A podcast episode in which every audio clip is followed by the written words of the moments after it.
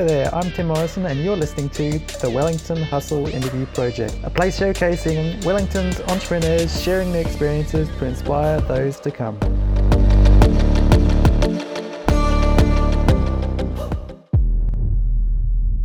Hey there, it's Tim back again with another interview for the Wellington Hustle Interview Project. Today I'm talking to Felix Watkins. Felix is a founder of a company named Opoly, a tech startup with sights set on disrupting real estate investing in New Zealand with the help of blockchain technology and crowdfunding. Not only is Felix part of Wellington's startup scene, but he also co organizes one of the largest local meetup groups boasting 1,200 members, Blockchain NZ. Now that the intro's over, let's listen to the interview. So thanks a lot for doing this for me. It's very much appreciated. As always, uh, I'm always well aware of people's time. The first question, I guess, um, just to kick the interview off, is for you to give me an intro into you and a little bit about where you come from and I guess what you're working on now. Okay, uh, I'm Felix, and I've been in Wellington for the last six years. Uh, I'm really into software development, and it was through my travels in Australia that I became uh, aware of blockchain technology and got introduced to that um, through some friends that I made. That's when I really started getting into the whole blockchain world, if you like. And um, ever since, I've just been basically down the rabbit hole and yeah, haven't been able to stop thinking about it. Can you do a little a brief explanation of blockchain? Uh, yep. So, blockchain technology, the way I think about it, is it's a shared record of ownership that basically gets updated by participants all around the world. And it's that shared updating of the record that makes it secure. Uh, I got a job here in Wellington doing auditing of software for other companies around the world. After that experience of working with lots of startups, I wanted to do something like that of my own. So, what was your vision when you first started your venture? So I uh, set out to create Opoly, which is an app for allowing anyone to invest in property. Um, so traditionally, to invest in property, your options are you've got to have quite a bit saved up already to do that, or you have to go to the bank and get a mortgage and go into debt. So we want to create a, a third way, which would be investing with other people in a way where it's like crowdfunding and it's much more accessible. So our goal with Opoly is to provide the lowest barrier to entry for anyone to earn better amounts of interest on their savings. The current generation, um, being the millennials, they uh, don't have many options at the moment for getting onto the property ladder. So we want to democratize ownership of property and uh, cr- create a way to allow for greater participation. This would be things like allowing for anyone to invest in property through our app and become uh, an owner of what we call a block. So every property on the platform will be splitting up into a thousand blocks where, say, there's a half a million dollar property, anyone with $500 could invest and then own that block. Is it like a timeshare or? no, it's not like a timeshare. Um, basically, they own a percentage of it, like it, as an investment. Um, in addition to that, the rent earned on um, so the house properties. Is rented, is it? Yes, okay. yes. Yeah. Yeah. So that investment properties that get rented out and we get a property management company to look after each of these properties. So they would take a, a small cut for doing that, but in exchange for providing that service, our users they don't have to worry about um, doing this type of thing themselves. So they can sit back and sort of watch their investment um, over time. How does it work? Can they sort of um, own and sell their blocks in short term, and how yes. does how does they how do they get like a yes? What how does the percentage work on that? Sure. So part of uh, what we're creating uh, with Opoly is not only an onboarding process for people to sell their property in pieces, but also a marketplace where each of the blocks that get sold and purchased can then be uh, exchanged after the, the deal has gone through. So if I have, say, 100 blocks sitting on my Opoly wallet um, for a particular place, let's say Queenstown, um, I could then put up, say, 10 or 20, as many as I like, up to 100 um, on the market for somebody else to then be able to come along and, um, say, purchase if they like the price. How does the house get purchased in the beginning?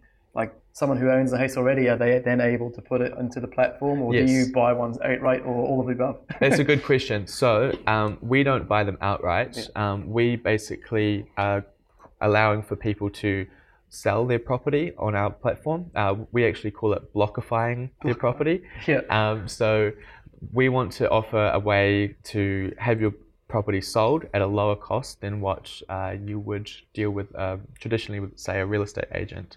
Um, so our fee is one percent, um, as opposed to the general average being around somewhere like three to four percent, and essentially um, we, we want to make it so that somebody wanting to sell their property has more flexibility around um, the actual receiving of the cash. So an example would be if there's a million dollar property that gets listed, um, there would be a crowdfunding uh, deadline on that. And once the crowdfunded deadline uh, expires, if there had been $750,000 raised and the seller didn't achieve the you know the goal that they had set of a million dollars, um, even though it wasn't achieved, they could still choose to accept whatever amount had been raised and keep the difference. In this case, the 25% or the 250 blocks they would retain, and they could then sell later on if they wanted. So you're kind of as well as blockchain, Mhm. you've got like the whole Kickstarter thing going on as well. And Yes. that's are you live yet with this? So we're not live yet. Uh, we've been developing the platform. Uh, we have what we would call a minimum viable product. Yeah. But in order to go live with Opoly, uh, first we need to acquire what is known as a crowdfunding license. So the FMA or the Financial Markets Authority in New Zealand are the ones who um, are responsible for issuing that. So there's an application process involved, and we're currently going through that process. And we're hoping to have acquired this crowdfunding license by the end of the year, if not very early next year. And what do you have to do for that? So t- Just nosy here. yeah, no, it's a good question. Um, basically, there's some requirements that you need to satisfy. Um, you have to pay a fee in order to get the license, and then you have to prove that your process is uh, rigorous. So it's essentially just making sure that you have um, protections in place for participants involved. Um, money, where does it go? How is it, you know, secure and that type of stuff. So part of part of what we are doing um, to demonstrate that is is to prove that our technology is secure, and because we're le- leveraging blockchain technology, there's a little bit of education involved. Yeah. Um, but what is interesting uh, to me as a software developer is that the technology um, of, of the blockchain technology has proven itself to be more secure than traditional systems. Um, even though they're a bit newer, um, I think if you look at say Bitcoin as an example, has lasted 10 years as a as an alternative financial system. Um, so we- we're using very similar technology for recording the ownership of these properties. We're using what is known as the second largest uh, cryptocurrency or public blockchain system um, called Ethereum. And Ethereum has something really interesting and unique called smart contracts. So what we are doing um, with that technology is every time somebody buys or sells a block, um, it's like a transaction that gets recorded in the Ethereum blockchain. So you can basically look this transaction up to see where the change of ownership occurred, and it's fully, it's like self audit auditing because um, it's being verified by computers all over the world um, that are incentivized to basically include this transaction into the Ethereum blockchain.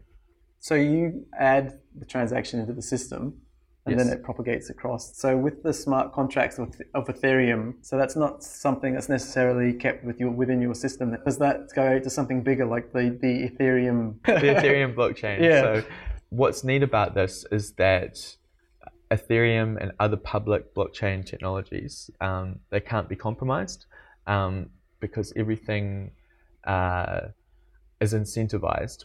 So, what I mean by that is everybody has the incentive to report the absolute truth of what happened because they get paid for it. If uh, somebody tried to include a transaction or update uh, a record that was not um, what actually happened. Their their attempt to do that would not be included in the in the blockchain, and they wouldn't be paid for it, and they would actually be losing uh, economic value for trying to do something Yeah. in that way. What early setbacks have you had since uh, you've started Opoly? In the beginning, um, there was a real focus on just the technology itself, and that uh, is what hindered a little bit um, focusing on the business side. And that's something that we've realized recently is that um, now that we've got an MVP or minimum viable product that we feel good about, uh, we've realized that there's so much else that we've still got to do in order to get this uh, out to the market as a live product.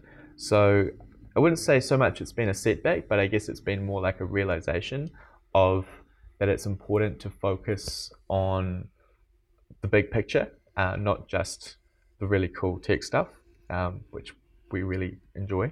Yeah, it can it gets sucked into. Yeah, exactly. oh, look, Yeah. there's something pretty. Yeah.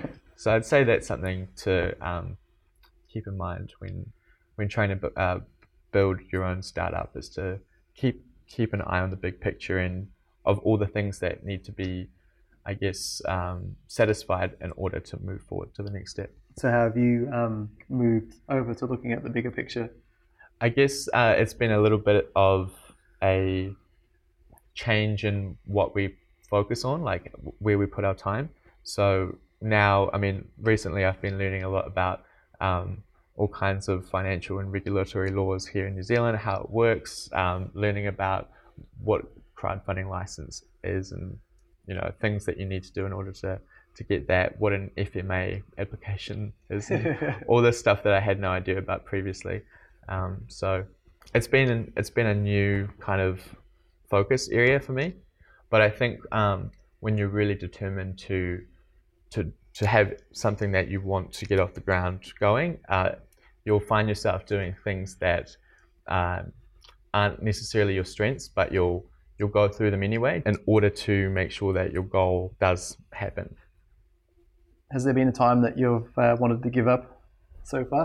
I would Lots of people say every day. I would say there has never been a time where I've wanted to give up.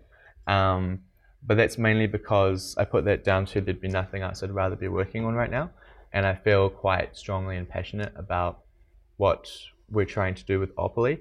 So, so no, can't say that I have had that um, feeling of wanting to give up. I would say that uh, there's definitely been times where it's felt difficult, but um, usually this is just something that uh, I use more as like fuel to get through it.